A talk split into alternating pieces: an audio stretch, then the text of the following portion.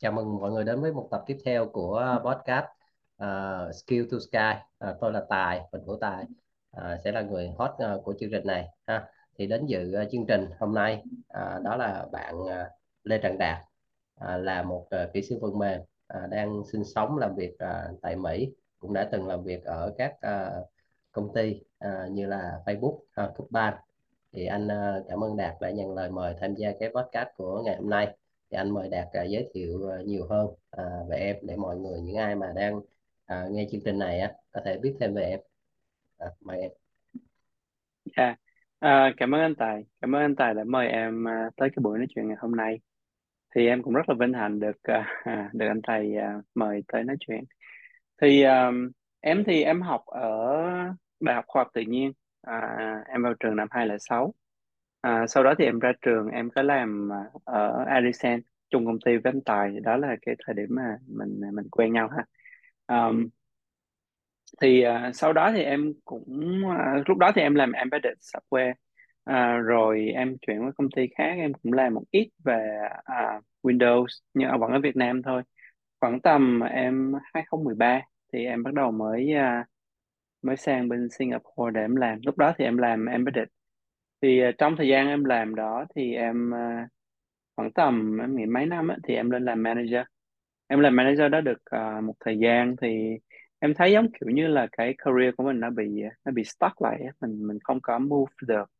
Thế là em mới chuyển sang một cái hướng khác, đó là em đi làm lập trình web, nhưng mà em thiên về làm back end.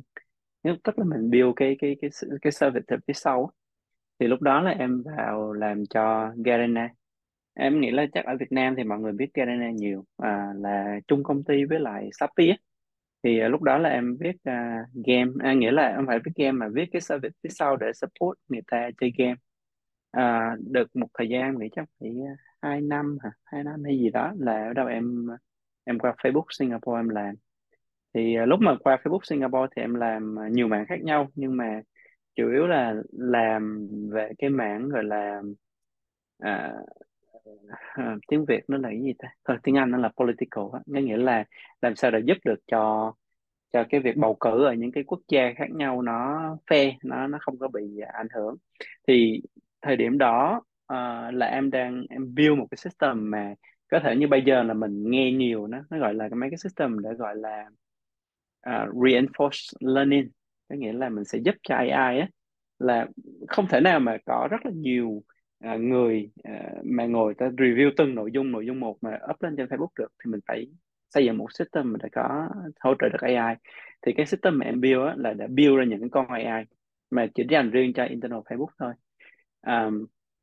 Sau đó thì em em qua Mỹ, em vẫn làm cho Facebook, nhưng mà em làm một cái hệ thống khác là chuyên về chống hack.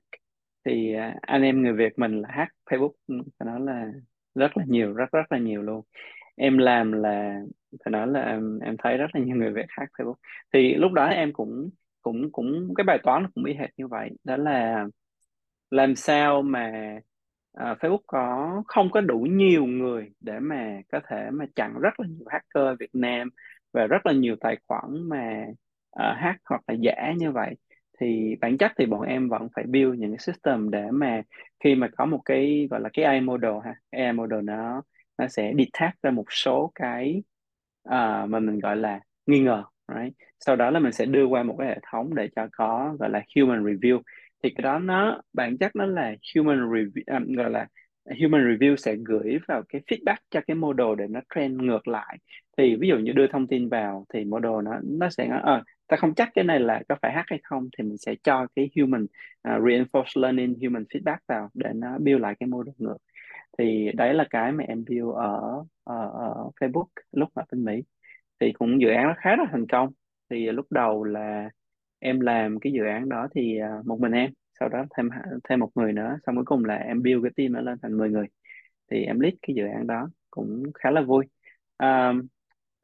Sau khoảng gần 4 năm thì em nghỉ Facebook và em ra làm cho một công ty, em vẫn gọi nó là startup mà nó vẫn còn khá là early, nó kiểu so với cái level của Facebook nó vẫn mới. Thì đang làm là Coupang, một cái e-commerce ở châu Á, riêng thị trường Hàn Quốc và bây giờ đã phát triển ra thị trường Đài Loan. Dạ, đó là cái kinh nghiệm làm việc của em. Thì em có khoảng tầm hơn 12 năm làm việc. Cảm ơn anh. Ok rồi, cảm ơn Đạt. Thì bắt đầu chương trình nhé. Anh sẽ có 3 câu hỏi. Câu hỏi với những con số 3 thần thánh. Đối với em thì 3 kỹ năng nào mà hiện tại em cho là quan trọng nhất trong thời điểm này? Tại thời điểm này, dĩ nhiên là mình phải đi theo cái trend, mình phải đúng trend, đó là AI. Nhưng mà cái thứ hai là công việc, là mình phải có ownership, và về bản thân mình thì mình phải pay yourself first, mình phải đầu tư cho bản thân mình trước khi mà mình làm những người khác. Đó là ba cái mà em nghĩ là mình nên có. Ok rồi, còn câu hỏi thứ hai là ba cái ứng dụng hay là cái phần mềm gì đó mà em thường dùng hàng ngày trong công việc cũng như trong đời sống cá nhân là gì? Bản thân của em thì khá là cũng may anh hỏi câu đấy với em bây giờ. Thì nói chung là ba cái thì hơi khó đấy, tại vì em có nhiều hơn 3. Nhưng mà để em nghĩ thì nó chia loại ra. Cái thứ nhất em cần phải nói đó là cái calendar. Cái calendar là calendar nào cũng là cái calendar tiếng cái lịch lên một cái lịch. Thì cái ứng dụng đó là một cái lịch, cái calendar thôi. Thì mình có thể dùng bất cứ calendar, có thể là Google Calendar, có thể là của Apple, whatever. Nhưng cái quan trọng nhất của em đó là cái calendar. Nếu không có calendar thì em sẽ không biết là bây giờ mình cần phải làm cái gì nha. Thì ok, em sẽ nói calendar, xong nếu mà đi sâu hơn thì mình sẽ nói tại sao calendar. Nhưng cái nhất là cái calendar. Cái thứ hai đối với em là Anki. Anki là một cái application để mình làm flash card. Cái flash card là cái card mà có mặt trước và mặt sau, để mình dùng, mình học tiếng Anh ngày xưa đi. Nhưng em không dùng học tiếng Anh mà em dùng Anki để học tất cả mọi thứ. Nếu mà anh muốn đi sâu thì em sẽ học Anki là gì. Cái ứng dụng thứ ba nhiều quá thì em đang ok. Cái thứ ba của em chính là Chat GPT. Em dùng Chat GPT rất là nhiều, và em trả tiền để mà sử dụng cái bản trả tiền của Chat GPT. Câu hỏi cuối là em cũng đọc rất là nhiều sách thì hiện tại thì 3 quyển sách nào mà em rất là yêu thích cho đến thời điểm này? Cái việc mà sách yêu thích nó bị bias là cái giống kiểu mình có định kiến. Những cái quyển mà mình thường hay đọc gần đây thì mình sẽ có định kiến nhiều hơn. Thì những cái quyển em đọc gần đây và em cảm thấy vẫn rất là thích. Cái quyển thứ nhất đó là quyển Deep Work. Cái quyển Deep Work nó nói về cái khái niệm là làm sao để mình tập trung mình làm việc hiệu quả. Thì đó là một quyển. Quyển thứ hai mà em cũng rất là thích, thực ra em rất thích nhiều quá, nhưng mà tại vì em bias cho nên là đây là những quyển gần đây em đọc nhé. Thì quyển thứ hai là cái quyển về habit, nó gọi là Atomic Habit, nghĩa là thói quen nguyên tử. Các sách tiếng Việt thói quen nguyên tử rất là hay, highly recommended, là mình nên đọc cái quyển đấy. Và nên mình practice, nên làm theo quyền đấy. Nó giúp cho em xây dựng thói quen. Và cái quyển thứ ba là một cái quyển nó gọi là Range. Nó nói về cái việc mà mình làm sao để mà mình có thể tạo ra một cái sản phẩm mới, mình tạo ra một cái bước ngoặt mà không nhất thiết phải là mình là người đầu tiên, mà mình hoàn toàn có thể sử dụng. Cái kiểu giống ý nghĩa là đứng trên vai người khổng lồ, làm sao mình phải sử dụng được những cái kiến thức có sẵn, kiến thức người khác, và mình phát triển nó lên. Thì mỗi quyển nó đều có một ý nghĩa riêng. Cái quyển mà Deep Work nó giúp cho em tập trung làm việc và biết như thế nào để làm việc hiệu quả. Cái Atomic Habit nó giúp em là set up được cái quyển thói quen nguyên tử, nó giúp em là xây dựng được những thói quen tốt mà em cần. Và cái quyển Range là một cái quyển mà em ước gì là em đọc cách đây khoảng 10 năm. Nhưng mà không sao, bây giờ đọc vẫn tốt nha. Cái quyển đó nó giúp em hiểu được là mình không muộn và để mà làm cái gì đó nó đặc sắc hoặc nó khác biệt, mình không có muộn. Và cái thứ hai, nó giúp em hiểu được là tại sao trong quá khứ có những cái lúc mà cái nghề nghiệp của em nó cũng khá là bế tắc. Mặc dù là so với mọi người thì em thấy là cái nghề nghiệp của em cũng khá là thành công, nhưng mà em nhìn nhận lại thì nó vẫn có những cái bế tắc riêng nha. Đấy là cái bài quyển này. Dĩ nhiên là cái nhiều quyển hơn, nhưng mà em nghĩ là ba quyển là hay hơn. Ok, bài quyển sách cũng khá hay. Thì anh sẽ để cái link ở dưới cái show notes của chương trình này để những ai mà quan tâm đó, có thể vào vào xem ha. Thì hôm trước thì anh em mình có trao đổi, thì hôm nay mình sẽ nói chuyện về cái kỹ năng mà em rất là yêu thích cũng như em thực hành rất là nhiều trong thời gian qua, đó là cái kỹ năng về giao tiếp trong môi trường đa văn hóa và đa ngành đó. Thì chắc thì em có thể chia sẻ về cái kỹ năng này ha. Ở đây thì em nghĩ là giống như anh em mà nói chuyện với nhau á, thì cũng có rất là nhiều những cái người khác, những cái podcast khác nói, hoặc là những quyển sách khác nói. Nhưng mà em muốn nói trước đó là mình có thể nói về những vấn đề này, nhưng mà cái khó ở đây là làm sao mà mình tìm được cái môi trường để mà mình practice cái những cái này là rất là quan trọng. Thì qua cái thời gian của em làm việc á, thì môi trường thì có, nhưng mà nhiều khi là mình không có nhìn thấy được. Cái thứ hai á, là mình có được môi trường và mình có được những người xung quanh chỉ ra được cái điểm thiếu sót của mình, thì đó mà mới là quan trọng. Thì em bắt đầu mà cảm thấy là em đi làm thì thời mà em đi làm với anh á, thì thời đó là em phải nói là ngu, chỉ một chữ thôi, không biết gì. Nhưng mà càng về sau á, thì cái nghĩa là em sẽ biết thêm một chút xíu, nhưng mà lúc đó nó là bị thiếu một cái là không có người họ chỉ ra được là cái điểm nào mình làm đúng và những cái điểm nào là mình làm sai. Cho tới khi mà tới ngày mà em làm cho Facebook ấy, thì em mới thấy được là đó là một cái môi trường rất là hay, giúp em nhìn ra được là cái nào mình làm đúng, cái nào mình làm sai. Tại vì trong cái môi trường làm việc đó là có rất là nhiều người làm rất là giỏi, và những cái người mà em làm chung hoặc là những là manager của em, thì những người đó là những người viết sách, thì họ rất là giỏi. Thì dẫn đến là cái văn hóa đó nó giúp em nhìn thấy được những cái việc mà mình làm sai và những cái việc mình làm đúng. Sau đó em đi ra ngoài, ra Coupang, thì em mới biết được là những cái kiến thức em lấy được từ Facebook nó rất quan trọng. Thì bây giờ em muốn chia sẻ một số cái mà những cái này em học được là nhờ những cái người làm việc chung với em họ chỉ ra được. Ví dụ như manager của em, cái nhất mà một cái điều mà manager của em nói em cảm thấy rất là thấm, đó là bất kể là mình làm cái gì, mình có ý tốt hay là ý xấu không quan trọng bằng cái việc là người khác nghĩ về mình như thế nào. Trước hết là trong Facebook, khi mà mới vào làm việc thì bắt đầu là manager và những người khác lúc nào họ cũng nói mình là khi mà em làm ở đây á, là mình phải cái câu nó gọi là always kiểu như là nghĩ là người khác have a good intent, có nghĩa là khi mình làm việc bất kỳ ai thì mình phải luôn luôn nghĩ là người ta có ý tốt, mình phải có cái tư duy như vậy. Tại vì anh vừa mới làm việc với một người nào đấy, anh sẽ có bias. Ví dụ như anh gặp một người nào đấy, anh thấy cái cách họ mặc quần áo hoặc cái tóc tai của họ hoặc gì đó giống một cái người mà anh từng rất là ghét. Nó tạo ra một cái bias, là một cái gọi là cái định kiến, là mình là người này là mình sẽ không bao giờ làm việc được, mình không bao giờ làm việc được với người này. Cái này là cái nó gọi là cái định kiến mà vô điều kiện, hoặc là có điều kiện mà mình không có để ý được cái điều đó, đúng không? Em kể một cái về cái với mặt định kiến, đó là ví dụ như là ở trong một cái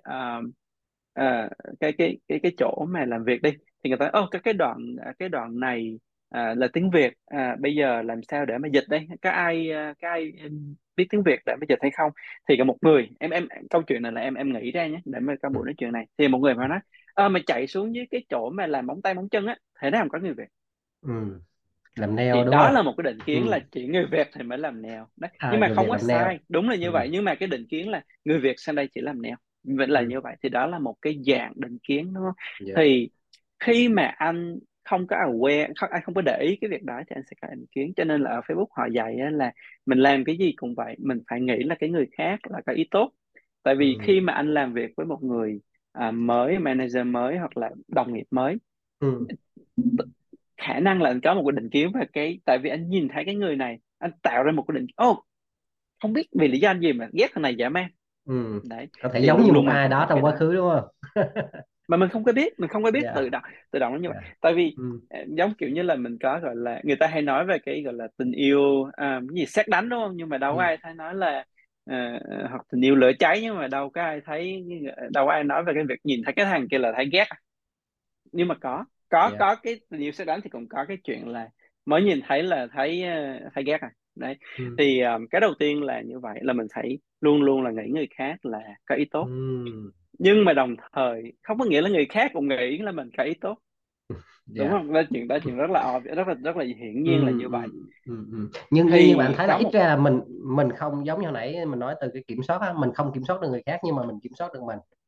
Đúng không? Như là hiểu đúng rồi. Thì mình phải nghĩ người ta sao? Tức là ít ra thì mình đã gỡ bỏ được. Như vậy. Mình ít ra mình gỡ bỏ được những cái bias như em nói, những cái thành kiến, những cái định kiến mà để mình có thể hợp tác với nhau được. Ok. Yeah, đúng rồi. Ok, right. Khá thú vị. Yeah. Cái thứ hai á, là tại vì em nói thì cái ý đó là tại vì em muốn nói tới ý thứ hai á, đó là bất kể anh làm cái gì mà người khác đã có định kiến với anh rồi á thì khổ lắm. Cái việc mà thay đổi cái định kiến nó rất là khó. Nhưng mà không phải là không có thể. Thì cho nên là ý em muốn nói cái câu đó là manager nói với em là tại vì lúc đó em làm một cái dự án mà em gặp rất là nhiều cái cản trở trong công việc, tại vì người ta không nghĩ là em có khả năng, họ không tin tưởng được mình. Thì manager em nói là mày làm cái gì mày giỏi cỡ mấy nhưng mà người khác nghĩ mày xấu hoặc không giỏi thì không bao giờ làm được. Thì vấn đề ở đấy chính là vấn đề về niềm tin. Nếu trong cái trường hợp của em đó là vấn đề niềm tin, thì cái việc mình cần phải làm ở đây á, là mình cần phải xây dựng được niềm tin. Thì xây dựng niềm tin á, nó có từng bước. Đầu tiên là mình phải thể hiện bằng lời nói, bằng cách nói hoặc email hoặc là chat. Sau đó phải thể hiện bằng hành động. Đấy, là mình phải chứng minh được là mình làm được cái này, làm được kia, từng bước một. Khi mình build được cái trust, người ta tin tưởng rồi, thì lúc đó mình làm cái gì nó cũng dễ. Thì cái ý em nói ở đây á, là đầu tiên là mình phải luôn luôn aware hoặc là để ý được rằng là cái mà mình làm á, chưa chắc là người ta là nghĩ là mình biết cách làm. Người ta có thể nghĩ là mình không biết gì cả, cho nên mình cần phải build trust, và khi build trust rồi thì mình sẽ ok. Đó là cái thứ nhất. Cái thứ hai á, là mình phải biết được là mình đang nói chuyện với ai. Thì cái này là cái khó khi mà mình nghĩa là khi em mà lên kiểu như level càng cao thì sẽ gặp những cái trường hợp, ví dụ là trong một cái group chat có ví dụ như manager của em, có manager của manager, có manager của manager, mà cũng có những người làm về business, cũng có người làm về những cái mảng về engineering. Thì khi mà mình gửi một cái email hoặc khi mình gửi một cái message, mình phải coi thử là cái audience ở trong cái environment này là ai, để mình làm sao để mình gửi cái message sao cho nó phù hợp. Nếu mà trong cái audience, những cái người mà mình đang nói chuyện á, không ai code cả, anh dành rất là nhiều thời gian để mà giải thích về code thì đâu có ý nghĩa, họ không hiểu đúng không, mà họ cảm thấy mất thời gian nữa. Họ cảm thấy người này họ không có khả năng communicate, không nói chuyện được đúng không? Thì đó là lý do tại sao là trước khi mà em vào một cái email, em phải check là ai trong cái email này, hoặc một cái group chat ai trong group chat này, hoặc nói chuyện thì ai là người đang nghe. Và cái quan trọng nữa là họ muốn nghe cái gì. Thì em đã nói về cái việc là trong cái group đó mà nếu mà không có engineer thì mình không nên nói về kỹ thuật, mà mình chỉ nói đi sâu về cái vấn đề là cái này là cái gì, tại sao mình cần phải làm như vậy. Không nhất thiết là phải nói là làm như thế nào mình làm được như vậy, tại vì họ không quan tâm tới cái việc đó. Hoặc thậm chí là nếu mà cái kỹ sư mình làm việc chung á, họ không có làm trực tiếp với lại cái dự án của mình, họ cũng không quan tâm mình làm như thế nào, họ chỉ cần biết là cái sản phẩm mình làm cái gì, tại sao mình làm như vậy, tới đó là hết, họ không cần biết thêm nhiều. Nếu mình giải thích thêm không quan trọng. Hoặc mình nói chuyện với những cái người level rất là cao, họ thậm chí còn không biết là mình không cần biết mình làm cái gì mà hỏi là tại sao mình làm như vậy. Thì đó là em sẽ nói tiếp tới một phần nữa, đó gọi là có một cái, nó gọi là bắt đầu với tại sao. Có một cái YouTube, có một cái đoạn TED Talk rất là hay trên YouTube. Mình sẽ tìm là Start with Why. Hãy bắt đầu với câu hỏi là tại sao. Thì cái nghĩa là em không biết là anh có nghe cái đó chứ, cái Start with Why chưa? Có một quyển sách luôn, Simon Sennett. Có một quyển sách, đúng rồi, cái quyển đó cũng hay, em cũng đọc quyển đó rồi. Thì khi mà vào một, đầu tiên là mình vào một cái, mình phải xem thử là ai là cái audience của mình, và mình start with why, nó là tại sao mình làm cái này như này. Ví dụ như là để mình nói tại sao mình làm cái này thì bắt đầu mình đưa ra cái problem statement, là mình có cái vấn đề gì, tại sao mình cần phải giải quyết cái này. Sau đó mình chuyển tới là sau khi mình giải quyết cái này á, thì mình mới cái kiểu như là mình có được cái what hoặc là cái how, tùy theo cái audience của mình, nhưng mình nên start with why hoặc là start with what, không bao giờ start with how. Anh có thể tưởng tượng, nghĩa là nếu khi mình đọc cái quyển sách đó hoặc mình xem cái video thì mình sẽ thấy được những cái ví dụ. Nhưng mà với cái công việc của đặc biệt là những cái người mà làm việc về kỹ sư hoặc làm việc về, nó gọi là knowledge worker, là những người làm việc trí thức, đúng không? Thì có rất là nhiều thứ mình cần phải làm, hoặc mình phải làm luôn, không cần phải phải làm, bắt buộc phải làm. Nhưng mà tại sao? Có 1.000 thứ nó xảy ra cùng một lúc, nhưng mà tại sao mình phải làm cái thứ này trước? Tại sao? Luôn luôn mình cần phải trả lời được câu hỏi là tại sao, đúng không?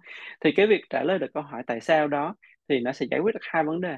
Vấn đề thứ nhất á, là cho bản thân của mình có được cái gọi là cái gọi là cái phân loại được cái độ ưu tiên, là tại sao mình cần phải làm này trước và không làm cái kia trước. Đó là giải quyết cho bản thân mình. Cái thứ hai á, là rất là quan trọng không kém cái đầu tiên, đó là với cái tại sao đó mình mới thuyết phục được người khác. Cái này là một cái mà em nghĩ là ở em tại vì em không làm Việt Nam nhiều, nhưng mà em nghĩ là cũng có, đó là khi tới một thời điểm nào đấy á, là anh không còn làm việc theo kiểu giống như em ngày xưa là chỉ là giao việc cho em thì em làm, nhưng mà sẽ tới một cái thời điểm đó là mình phải thuyết phục người khác là tại sao mình nên làm cái này. Thuyết phục người khác ở đây có nghĩa là thuyết phục đồng nghiệp của mình, và thuyết phục sếp của mình, thuyết phục cả công ty, hoặc là thuyết phục một cái nhóm 10 người, 20 người, 50 người, 100 người là mình cần phải làm cái này. Rồi xong dẫn cả cái tập đoàn hoặc công ty của mình đi theo cái hướng đi đó, đúng không? Thì mình không thể nào mà nói mình làm như thế này là ra được sản phẩm tốt, tại vì tại sao? Có rất là nhiều cách làm mà tại sao phải làm cách này. Thì cái việc làm như thế nào đó không quan trọng nữa, mình còn phải trả lời câu hỏi là tại sao cái nhóm của mình, cái công ty của mình cần phải làm cái này. Sau khi mình trả lời câu hỏi tại sao rồi thì mình sẽ nói về cái lại là sau, là cái là what, là cái gì, là sau khi mình có được cái gì rồi thì mình gọi cái gì, gọi là cái sản phẩm, mình làm được sản phẩm rồi thì lúc đó thì mình nói cái how. Lúc đó thì nếu mà người ta interest, người ta thích thì người ta sẽ nghe về cái how. Thì lúc đó, lúc ở Facebook á, em làm ra một cái gọi là cái template, là cái mẫu á, là để khi mà cho những cái engineer trong team em và thậm chí những cái team xung quanh á, là họ khi mà họ đưa ra một ý tưởng, hoặc nó gọi là bên này nó gọi là cái RFC á. RFC là request for comment, là một cái ý tưởng và họ xin ý kiến. Em không biết tiếng Việt là gì, nhưng mà RFC là một cái cách để mà mình xin ý kiến của những người khác về cái thiết kế của mình. Thì đầu tiên em sẽ nói là cái why là cái gì, mình muốn làm cái gì, đúng không? Tại sao mình muốn làm cái đó, và sau khi làm cái đó mình sẽ được cái gì, và phần cuối cùng mới là gọi là discuss phần how. Thậm chí là engineer có thể không cần phải viết phần how luôn, tại vì có những cái chuyện đó là anh nghĩ ra một cái mình cần phải làm, và sau khi mình làm xong mình sẽ được cái gì đó, nhưng mà không nhất thiết là anh biết làm như thế nào. Đúng không? Thì cái phần how đó không quan trọng. Phần how đó sau khi mình giải quyết được cái phần gọi là why mình cần phải làm điều đó, làm ra mình làm được cái gì, thì người khác sẽ giúp anh làm được cái phần how đó, không có vấn đề gì cả. Nên là có những người mà họ thấy ý tưởng đó hay, họ sẽ lao vào làm chung với anh. Giống như mình đi làm ví dụ như là startup, hoặc là đi thậm chí là đi làm hackathon á, mình sẽ cần có là một cái thứ mình cần phải làm, tại sao mình làm nó thôi. Còn làm sao làm được thì cứ lao vào hackathon một hai đêm mình sẽ nghĩ ra cách làm được nó thôi. Đó. Thì đó là về cái phần gọi là làm sao để mà bắt đầu nói chuyện với đưa ra cái ý kiến của mình và lấy được cái ý kiến của người khác, feedback với cùng mình, kéo mình là dẫn dắt được cả cái nhóm đó đi theo cái hướng mình làm. Yeah. Thì nãy giờ em đã nói về đầu tiên là với bản thân mình là mình phải có, mình suy nghĩ vào hướng người khác là họ có good intent, rồi mình phải hiểu được là người khác đôi khi họ có bias với mình, thì mình cần phải nghĩ ra cách để giải quyết vấn đề đó. Và khi mà nói chuyện với một group thì mình cần phải hiểu ra họ muốn nghe cái gì, ai là cái audience của mình. Và cái tiếp theo là khi mà mình muốn propose một cái idea nào đó, mình muốn try một initiative, mình muốn làm một cái gì đó mới, mình phải giải thích cho người khác tại sao mình làm như thế, mình có một cái lý do. Và cái cuối cùng em nghĩ là rất là quan trọng, cũng tất cả những cái này là cái em học ở Facebook, đó gọi là, người ta gọi là over communication, là có thể nói giống kiểu như là nếu mà nói một lần thì người ta không nghe, nói lần thứ hai có thể là họ quên, nói lần thứ ba thì có thể là họ gợi là thằng này nó nói cái gì đó, nói lần thứ tư nó đang làm cái đấy. Mình phải nói đi nói lại nhiều lần và nói cho nhiều cái gọi là cái kênh khác nhau, có thể nói trực tiếp, có thể gửi email, có thể chat, và có thể làm một cái buổi meeting, hoặc có thể mình làm presentation, whatever. Nhưng mà cái tốt nhất là làm tất cả mọi thứ, nói về một chủ đề, nói nhiều về cả một vấn đề mà mình quan tâm. Mà thậm chí cái việc đấy nó không có phải là chỉ trong công việc, mà thậm chí trong gia đình cũng vậy.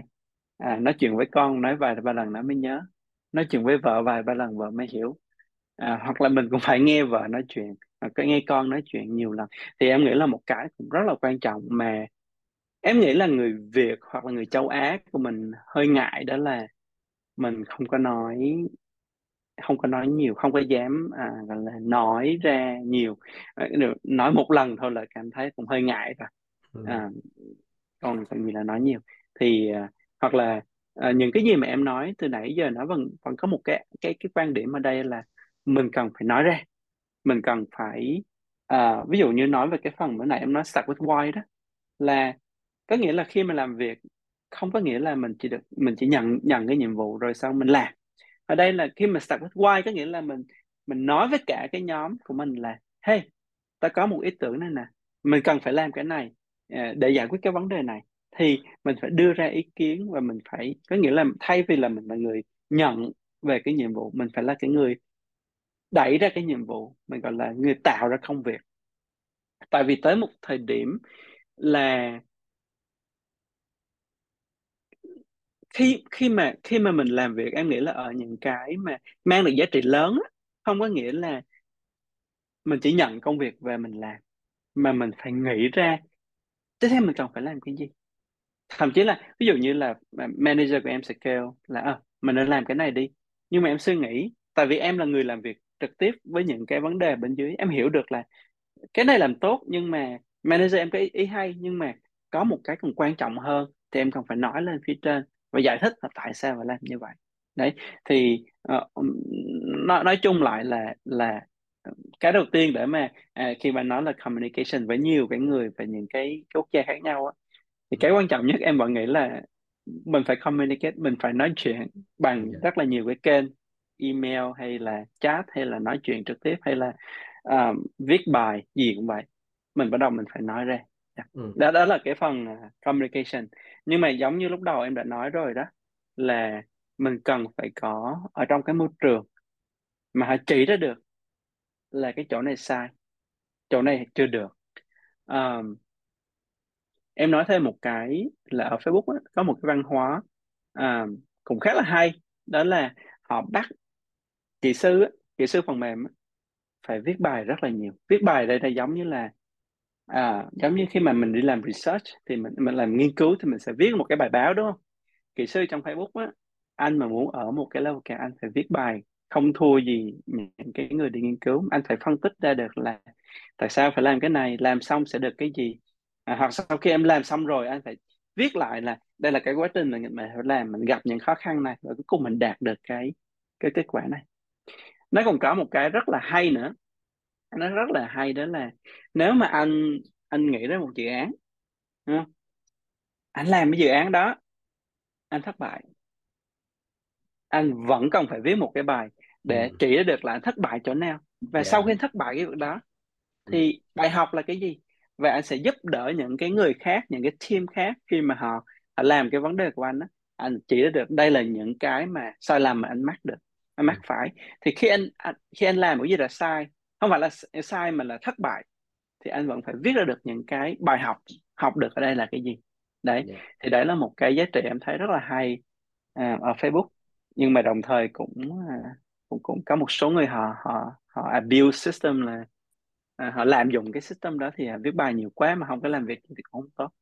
Nên đấy là về cái mặt communication. Ok rồi. Nãy giờ em chia sẻ thì em thấy đúng là có những cái lý thuyết á, nhưng mà có môi trường, giống như có một cái môi trường giống như em nói là ở đây là cái môi trường Facebook có những con người như vậy chỉ ra điểm này điểm kia và để cho em có thể thực hành được đó. Chứ còn mà nếu mà không đúng môi trường á, thì có thể là mình chỉ ứng dụng có thể một phần, hoặc là không thể ứng dụng được.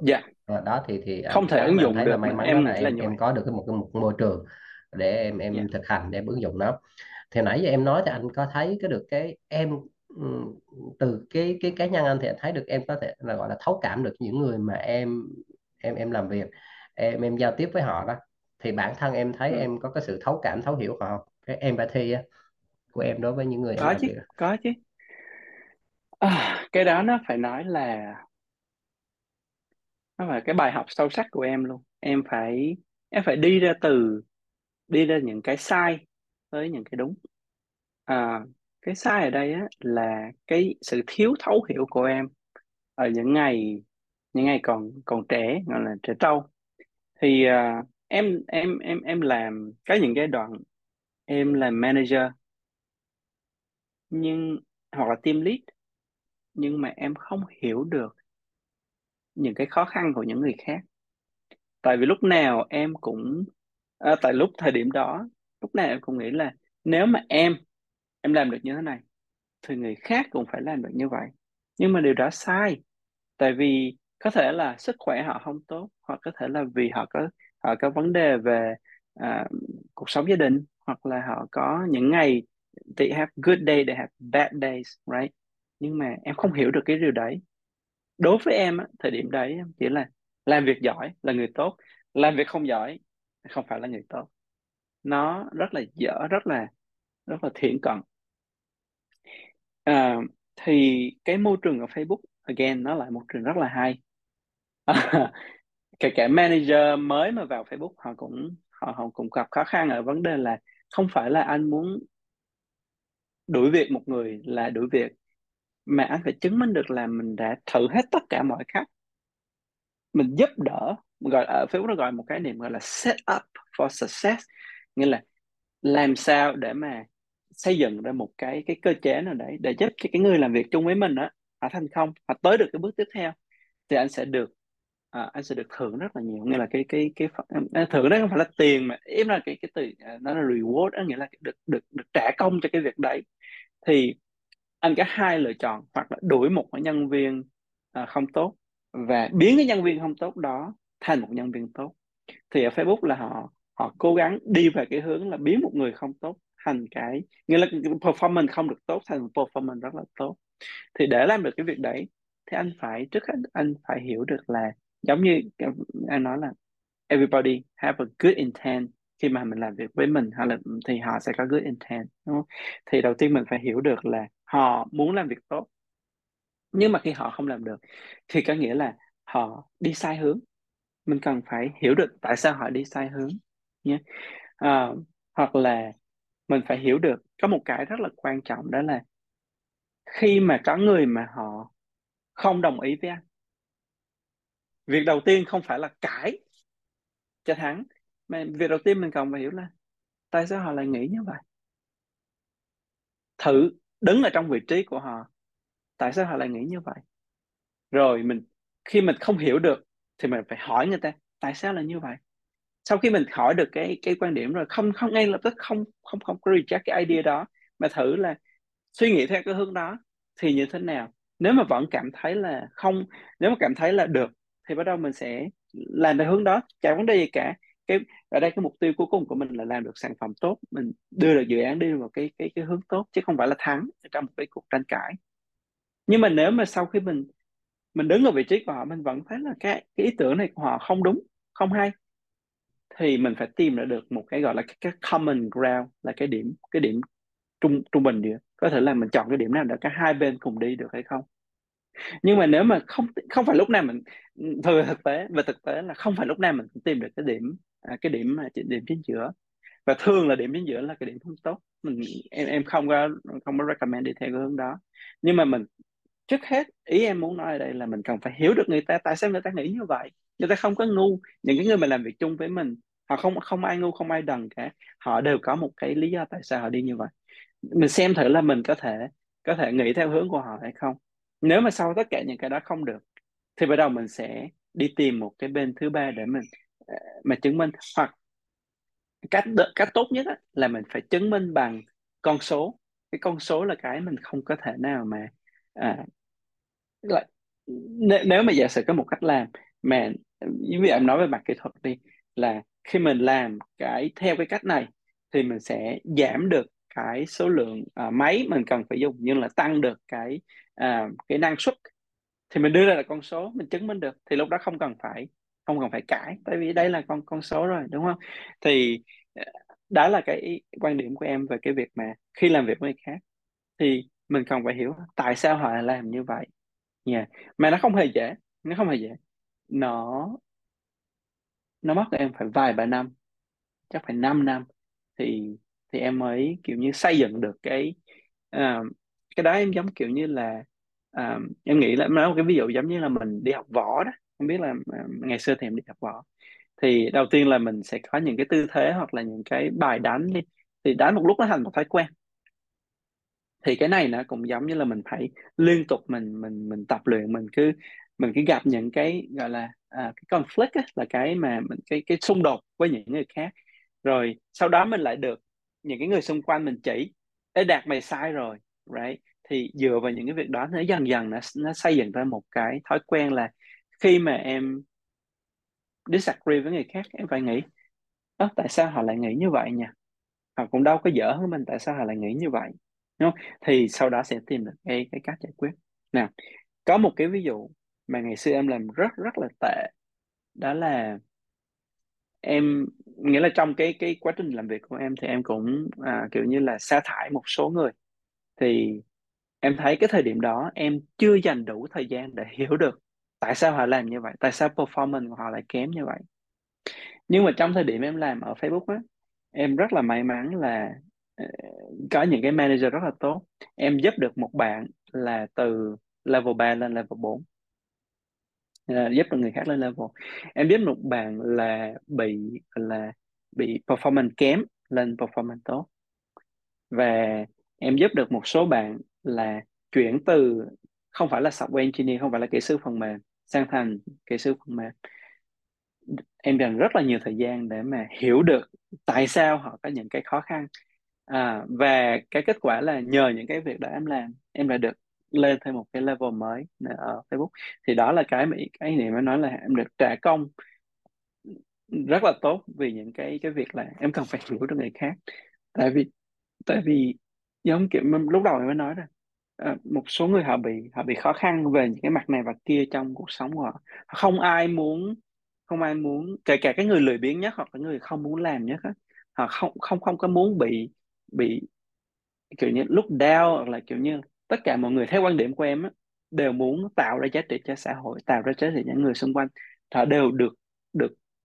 Họ đều muốn được coi như là anh hùng, là người tài giỏi, đúng không? Nhưng mà họ gặp khó khăn trong việc này việc kia, dẫn đến họ không làm được. Thì mình, nếu có thể như em rất là thích xem là tại sao họ gặp khó khăn và tìm cách giúp đỡ họ. Nhưng mà không hề dễ một tí nào, nó tốn rất là nhiều công sức và nó cũng ảnh hưởng tới cái thời gian làm việc của mình nữa nha.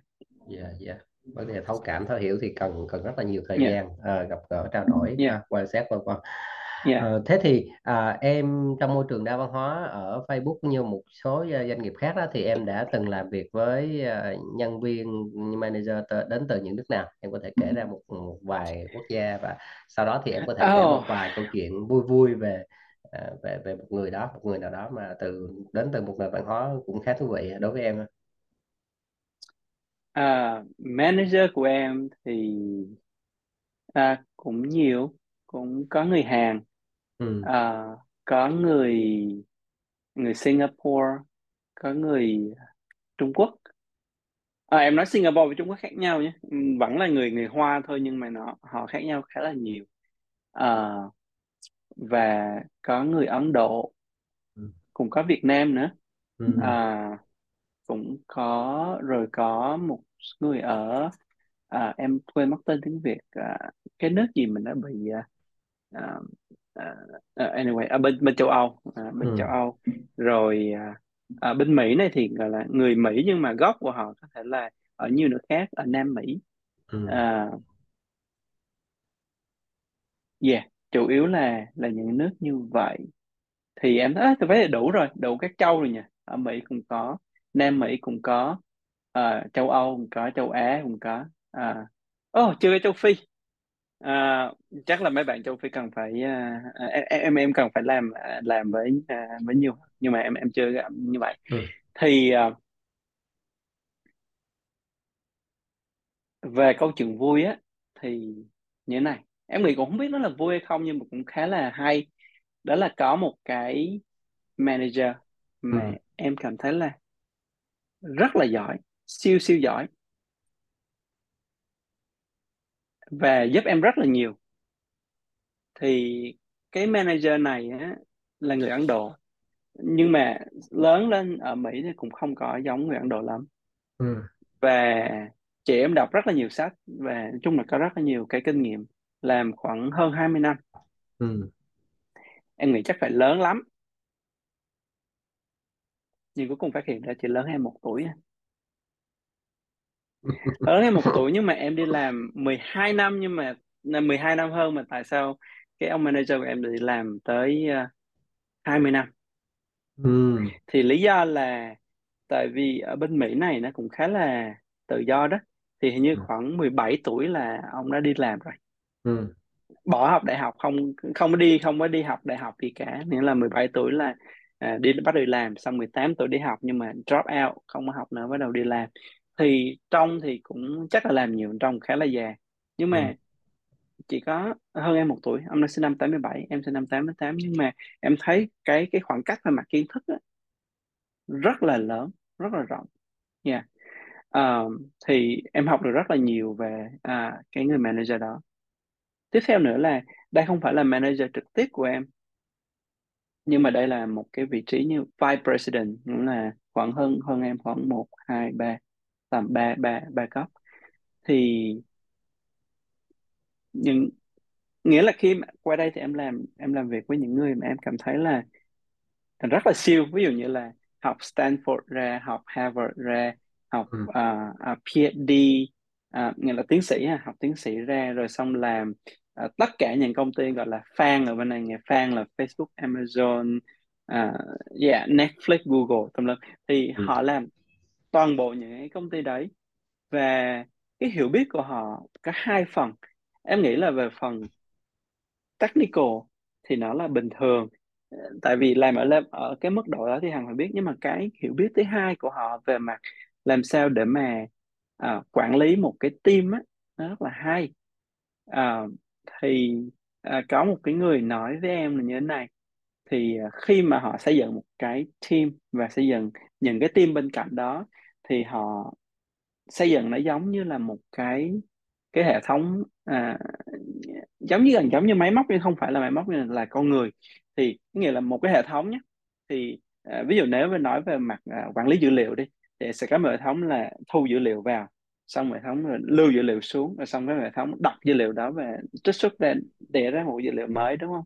Thì họ cũng xây dựng làm sao có một cái team chỉ chuyên là đi collect dữ liệu, và một cái team mà chuyên làm về database để có thể lấy dữ liệu đó, và một cái, để mà cung cấp cho một cái team tiếp theo là để mà xử lý cái dữ liệu đó và đưa ra sản phẩm. Thì họ sẽ xây dựng cái team làm sao đó để làm như vậy, giống như là mình thiết kế một cái system, đúng không? Nhưng mà bản chất là thay vì để máy trong đó thì là để con người vào như vậy. Thì đi với những người đấy thì em cảm thấy rất là hay. Và nói chung là em thấy là có một cái nữa là cái quan điểm của họ em cũng học được rất là nhiều. Thì vì cái quan điểm của họ về nuôi dạy con cái này, về làm sao mà kiểu như cái này là cái sống sao cho nó có ý nghĩa nè, có tạo ra giá trị nhiều hơn là mình tiêu thụ nó. Mà ở bên này thì có một cái là không giống như ở Việt Nam, đó là em không có nhiều thời gian để mà kiểu như là sau cái giờ làm việc á là mình ai về nhà nấy, không có không đi nhậu với không đi cà phê, không đi nhậu với nhau không đi nhậu với nhau. Nó rất là khó để mà có những cái event mà đi nhậu với nhau. Khá là khó. Một năm chắc là một quý chắc được một lần, cũng khá là active á. Một cái team nào đó mà một quý một lần thì cũng khá là active nha, còn không thì khó lắm nha. Em cũng thường nãy giờ em thường nhắc tới những cái từ giống như là thực hành cũng như là ứng dụng đó, thì anh quay lại cũng nhớ cái cuốn sách là quy tắc 11 trong một quy tắc 10.000 giờ được nói trong một cuốn sách đó. Thì đúng là giống như mình cần 10.000 giờ mình thực hành một cái gì đó, một cái kỹ năng gì đó mình mới gọi là master một cái kỹ năng đó. Thì giống như việc nói về cái kỹ năng này của em đây, kỹ năng mà giao tiếp trong môi trường đa văn hóa của em đi, thì em đang ở level nào, em đã mức độ nào, có thể tự đánh giá để xem. Em có hai cái muốn nói. Cái thứ nhất là cái quy tắc 10.000 giờ đó nó phức tạp hơn là chỉ là 10.000 giờ. 10.000 giờ nó không có đủ. Nhưng mà em có thể nói là em nghĩ ở đâu đó thì nó là 250 tuần chia cho 52 tuần đi, khoảng tầm 4-5 năm, đúng rồi, khoảng tầm 5 năm. Okay. Thì em nghĩ chắc ở đâu đó, nếu mà tính 10.000 giờ thì em nghĩ ở đâu đó khoảng tầm 8.000 rồi. Nhưng mà cái đó em muốn nói thêm một chút xíu nữa, cái nghĩa là cái này là em muốn chia sẻ với anh, với cả những cái bạn mà nghe. Thì 10.000 giờ nó không đủ. Anh thử nghĩ như thế này, anh chơi piano, anh chơi 10.000 giờ nhưng mà anh chỉ chơi đúng một bài Happy Birthday thôi. Anh không thể nào chơi được những cái bài khác hay được, đúng không? Thì cái 10.000 giờ này anh cần phải làm theo cái hướng đó là mình mở rộng ra những cái thứ nó gọi là những cái lĩnh vực mà mình không có quen thuộc. Đó cái nhất là mình. Cái thứ hai là mình cần phải lặp đi lặp lại. Thì cái việc mà chơi cái bài đó 10.000 giờ thì đồng ý, đúng, nhưng mà anh cần phải chơi những cái bài khác nữa.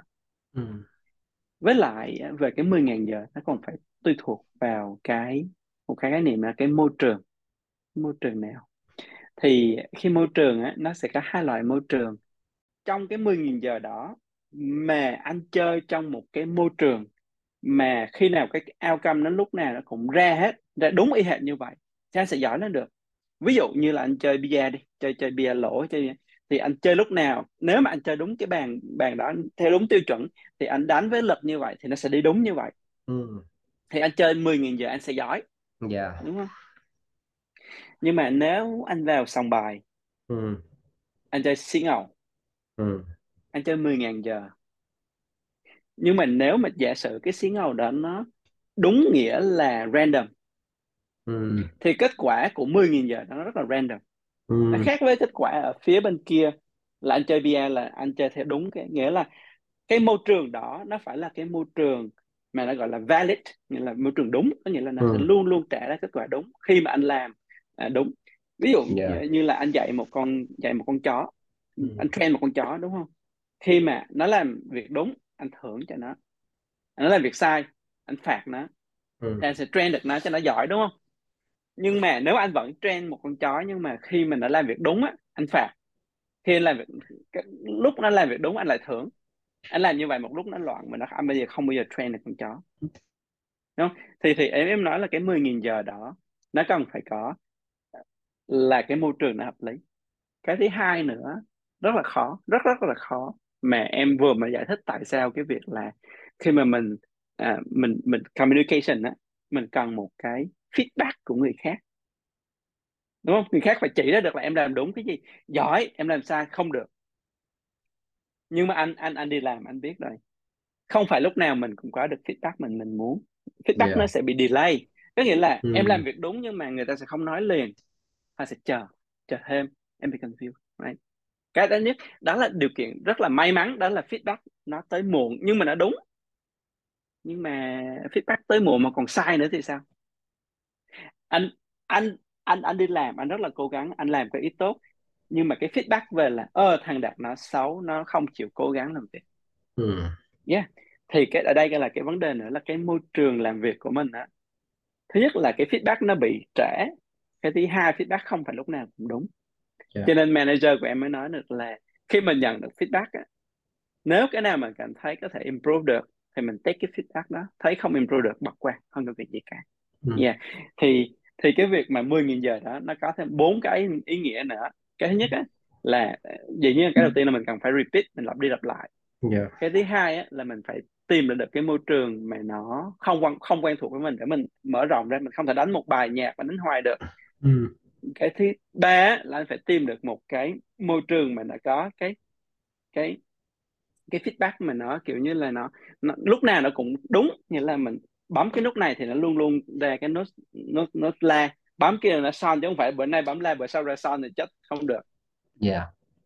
Cái thứ tư nữa là cái feedback nó phải ngay lập tức nếu mà có thể, và tốt nhất là phải đúng. Nhưng mà khổ nổi trong môi trường làm việc feedback lúc nào cũng bị trễ, không phải lúc nào cũng đúng. Khi mà anh hỏi em là vậy trong 10.000 giờ đó thì em ở cái mức nào, thì em nói 8.000, nhưng mà em mới cần phải giải thích là nó chỉ là con số, mình cần phải nhìn thấy những cái khác. Thì có thể là 10.000 giờ ở một cái môi trường mà không bao giờ feedback hoặc feedback rất là muộn, mà khi feedback thì sai, thì 10.000 giờ đó. Khá thú vị ha. Anh nghe em nói chuyện rất là sâu về vấn đề này, và anh cũng nói một vài thứ về feedback á.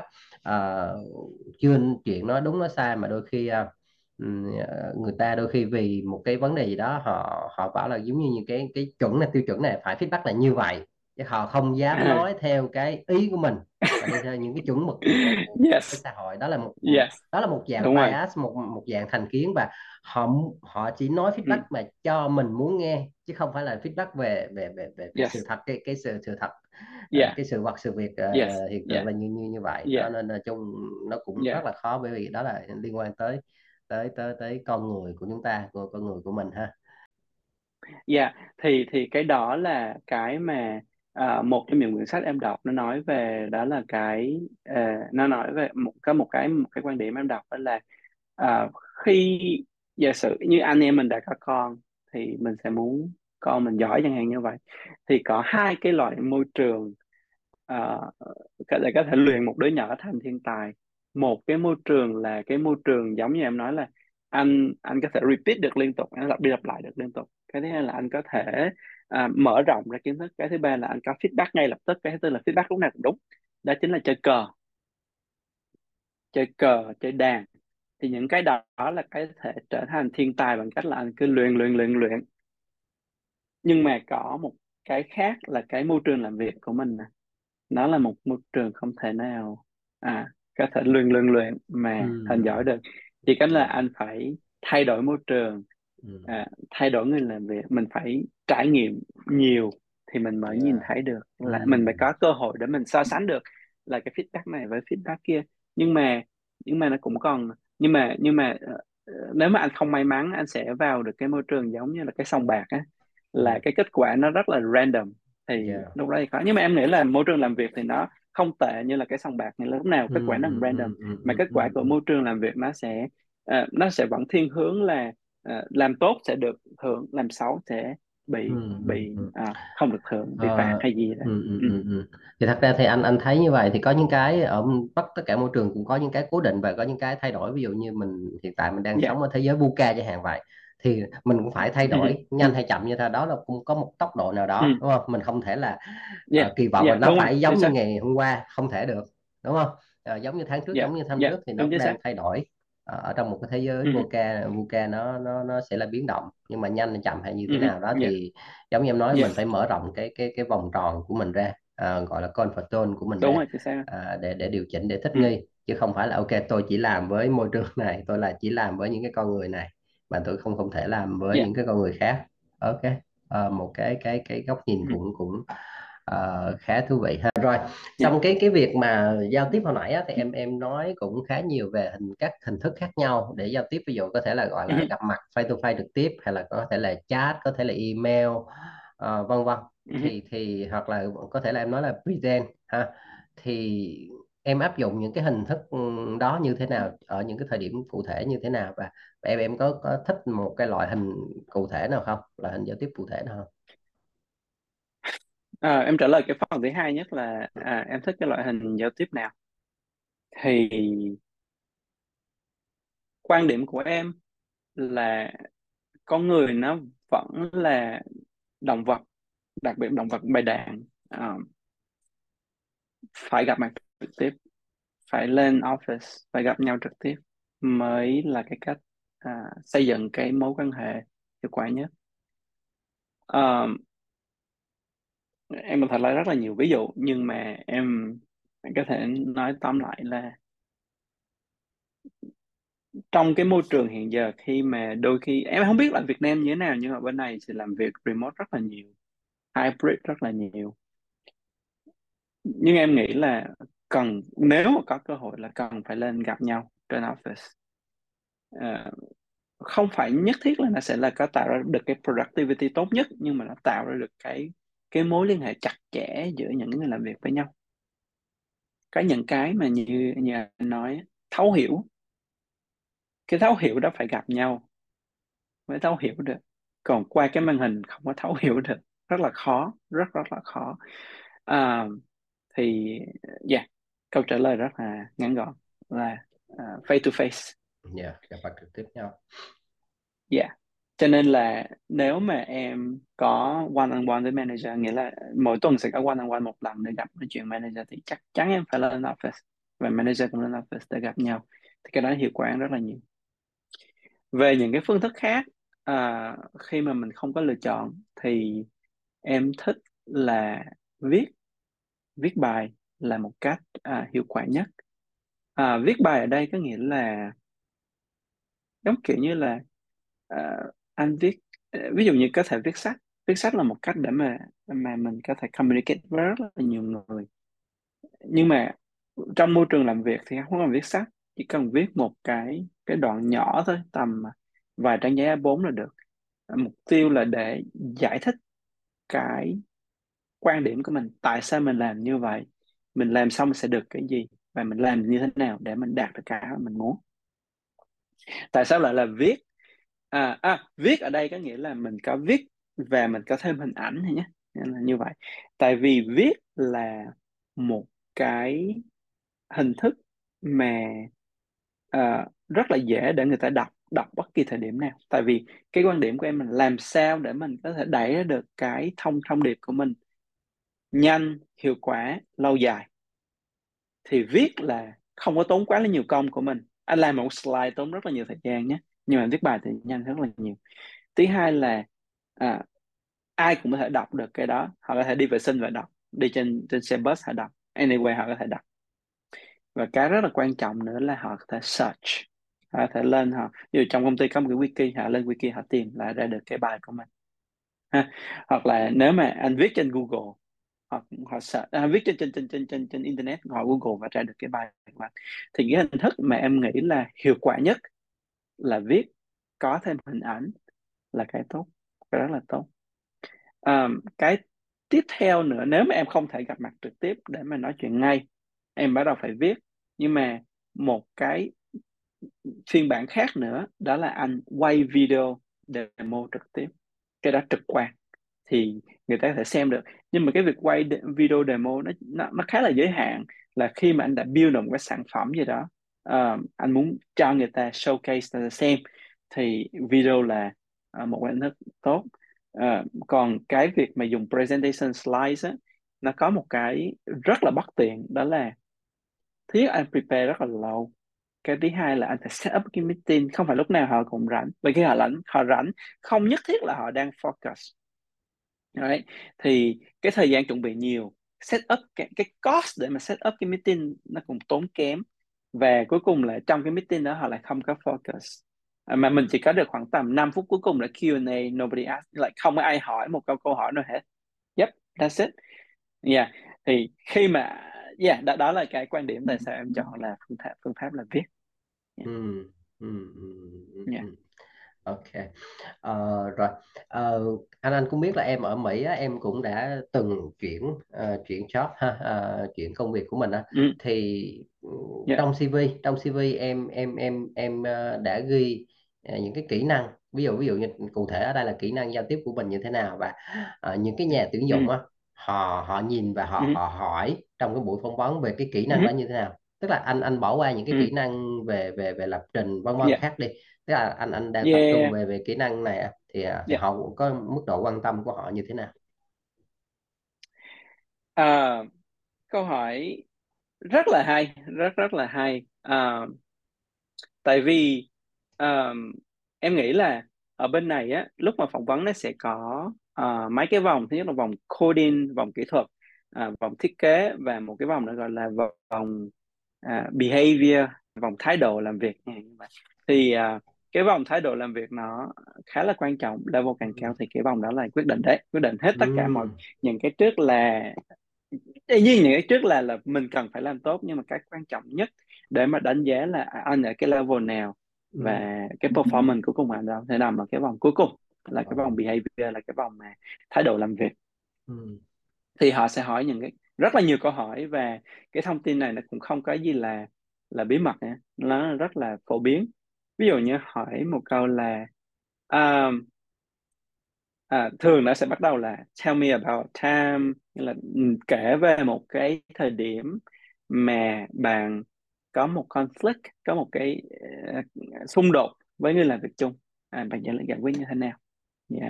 Thì câu trả lời của em cũng gần giống như lúc nãy em nói là cần phải hiểu người khác, nhưng em không thể nói là mình cần phải hiểu người khác thế này kia, em phải đưa ra ví dụ cụ thể là có một ngày đó em làm với một cái team lead cùng team khác, em lead team bên này, bạn kia lead team bên kia, bạn đó có một thiết kế nó có lỗi. Em chỉ ra cái lỗi đó, bạn nói ok nhưng mà không bao giờ sửa hết, giờ em giải quyết như thế nào, nó sẽ ảnh hưởng tới dự án của em, không bao giờ di chuyển được, em phải giải quyết như thế nào. Thì bắt đầu em phải hiểu tại sao bạn kia không muốn sửa, bạn sửa bạn có bị cái gì, mình phải hiểu được về vấn đề kỹ thuật, hiểu vấn đề về, có thể là bạn ấy cảm thấy là khó chịu khi người khác chỉ lỗi sai, mình sẽ tìm cách như nào giải quyết vấn đề đó. Đó là một cái ví dụ.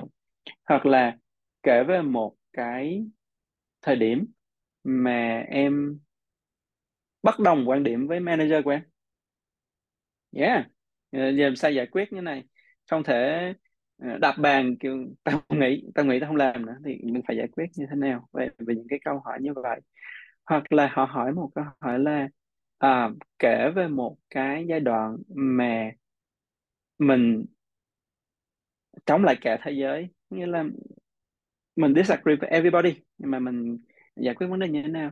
Không phải lúc nào câu chuyện cũng sẽ là có những cái lúc mà em disagree with everybody and I am wrong, I was wrong, like em sai về cái vấn đề đấy, thì em phải kể đó là sai, tại sao sai, và sau cái sai mình cần phải mình học được gì về bài sai, cái việc sai đó.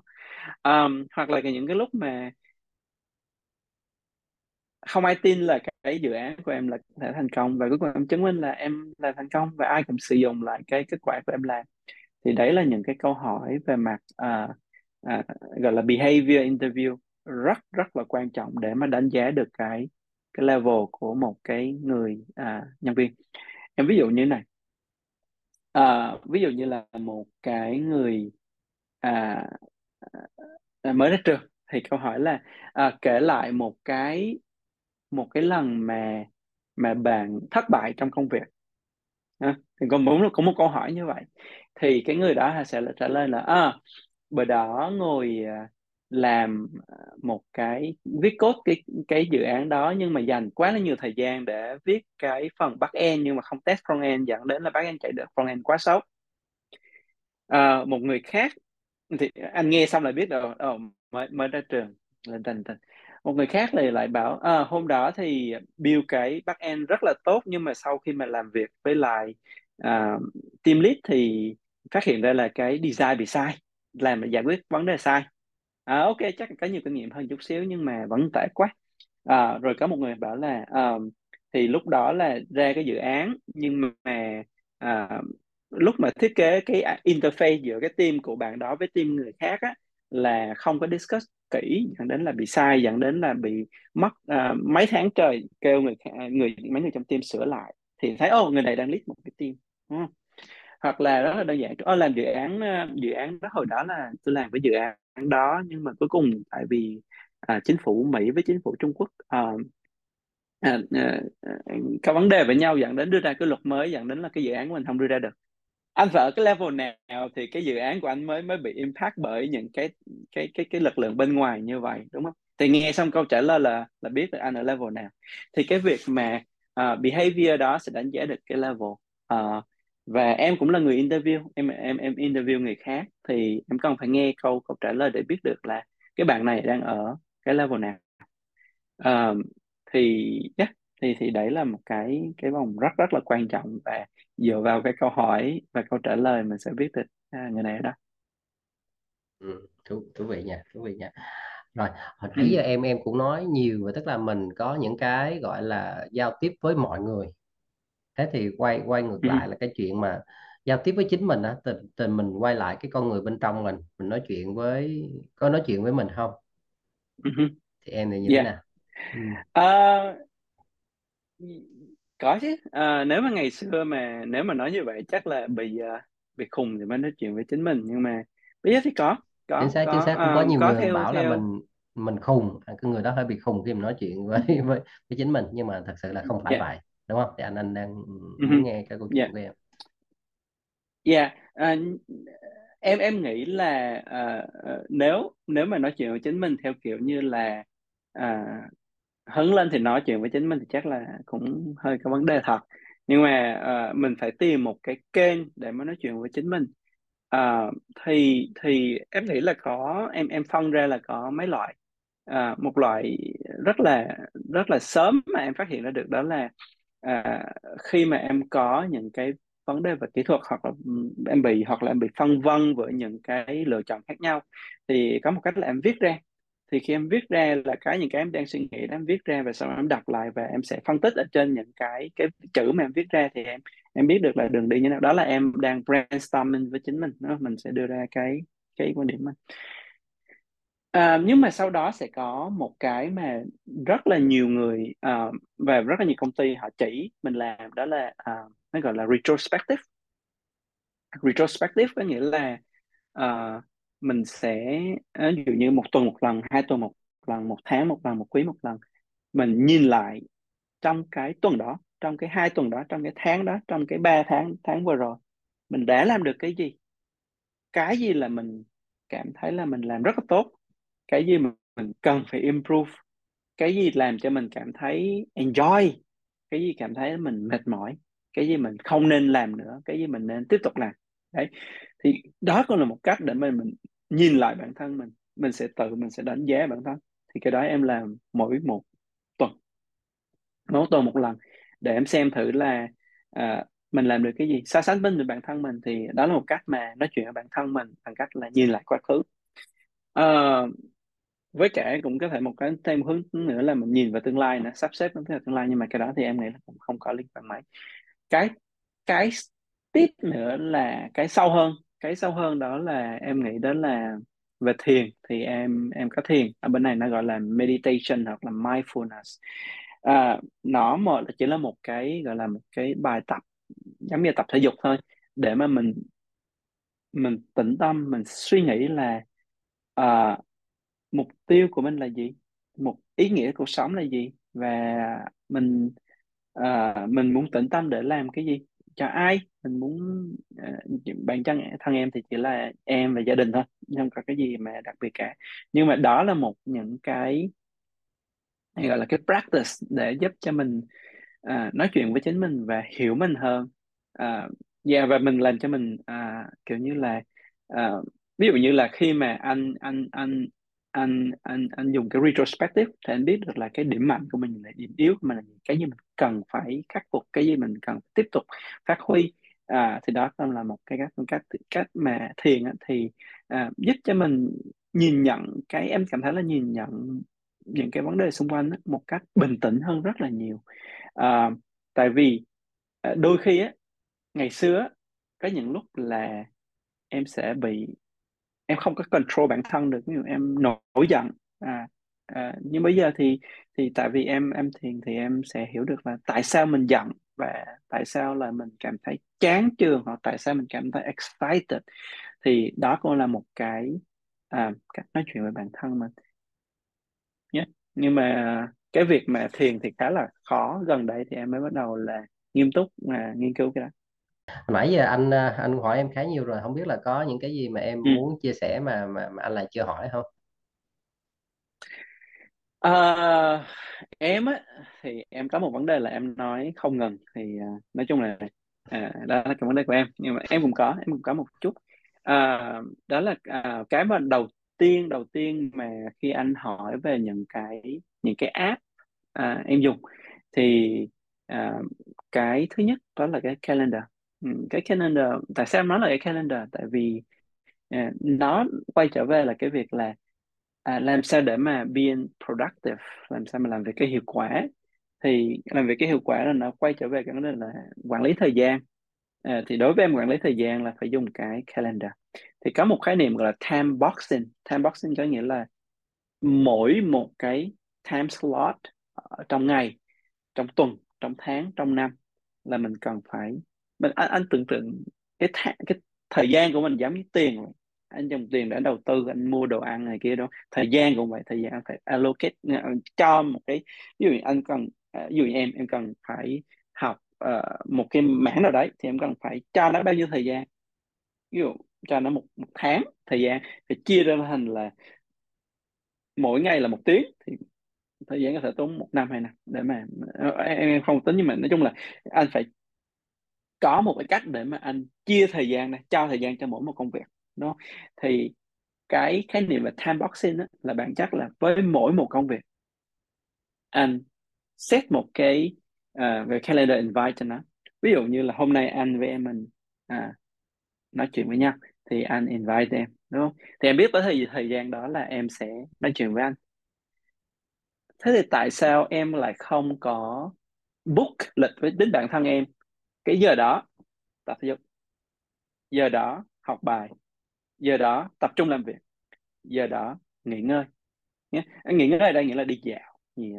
Thì cái nghĩa là mình, cái time boxing nghĩa là mình book thời gian với người khác để làm việc, mà tại sao mình không book thời gian với bản thân của mình để mà phát triển những cái mà mình cần phát triển. Hoặc là em có trong cái calendar của em là một cái thời gian để chơi game với con. Đấy, cái thời gian đó là phải đi chơi game với con. Thì đó cũng là một cái niềm tại sao nghĩa là cần phải có cái calendar. Cái thứ hai mà em muốn chia sẻ là cái Anki. Anki là một cái khái niệm về cái flash card thôi, mình mặt trước mặt sau. Em không biết tiếng Việt là cái gì, nhưng mà bản chất nó là một cái nghiên cứu cũng rất là lâu rồi mà cũng không có ai phản đối gì. Thì nó về gọi là cái việc học mà mình lặp đi lặp lại. Nếu mà mình học xong mình không xài thì mình quên, nhưng mà có những kiến thức anh học nhưng mà không xài liền, anh quên mất thì sao, đúng không? Thì cái anh kia là một cái kiến thức, một cái giống như em gọi nó là cái bộ não thứ hai của em, là khi mà em để dữ liệu vào thì một ngày nó sẽ nhắc lại em. Em lấy một cái ví dụ, đó là em mua xe, thì cái xe thì có khả năng sẽ bị hết bình, nhưng mà cái lúc mà hết bình là cái lúc mà mình bất ngờ nhất, lúc mình không thể ngờ được, như bắt hết bình ở giữa rừng rú rồi đó, hoặc bị hư, thường là như vậy đúng không? Khi một cái bút nó rơi xuống là thể nào cái đầu bi của nó cũng đập xuống, mà thế là hư cái bút. Khi mà cái điều mà xảy ra, điều xấu xảy ra, nó sẽ xảy ra như the worst situation, trường hợp xấu nhất. Thì em muốn học cái cách để mà thay cái bánh xe, hoặc là học cái cách để mà nạp điện cho cái bình. Em học đó tới lúc mà em cần thì quay mất tiêu, mà lúc đó em vào YouTube để xem thì lại không có sống. Nó là như vậy đúng không? Thì em mới chọn một cái là Anki để mà học, xong đó sẽ nhắc lại. Thì bất kể thời điểm nào em cũng biết được là để mà thay cái bánh xe hoặc là sạc cái bình là làm như này. Thì đó có một cái em dùng Anki không chỉ để học, thực ra em không dùng Anki để học tiếng Anh, mà em dùng Anki để học những kiến thức khác. Và cái thứ ba nữa là cái Chat GPT. Thì em nghĩ là có thể dùng bất kỳ những cái generative AI nào, cái này cũng được, nhưng mà em nghĩ là thời điểm hiện nay thì nên dùng, mà dùng rất là nhiều. That's it. Đó là những gì mà em chia sẻ. Rồi, ok. Hôm nay thì anh lâu lắm rồi anh em mình mới có những cuộc trò chuyện dài ha, siêu biên giới như thế này. Siêu dài. Anh thấy cái việc quyết định mà làm những cái podcast Skill to Sky để nói chuyện với những cái người Việt ở nước ngoài, để hiểu được hơn những cái kỹ năng quan trọng mà họ thực hiện trong cái môi trường đa hóa, thì nó cũng gọi là khai sáng ra rất là nhiều. Giống như là hồi nãy em nói đôi khi mình phải mở rộng cái môi trường của mình ra, thì đây là cái lúc mà anh cũng mở rộng thêm chính mình. Giống như hồi nãy em nói là làm cho mình trước, thì trước khi mà khán giả nghe cái podcast này thì giống như là anh nghe được trước rồi, anh thấy wow, học được quá trời thứ, chứ không phải là chị khán giả. Mình vừa làm cho khán giả, mình vừa làm cho mình. Rồi, chắc là mình dừng cái podcast ở đây.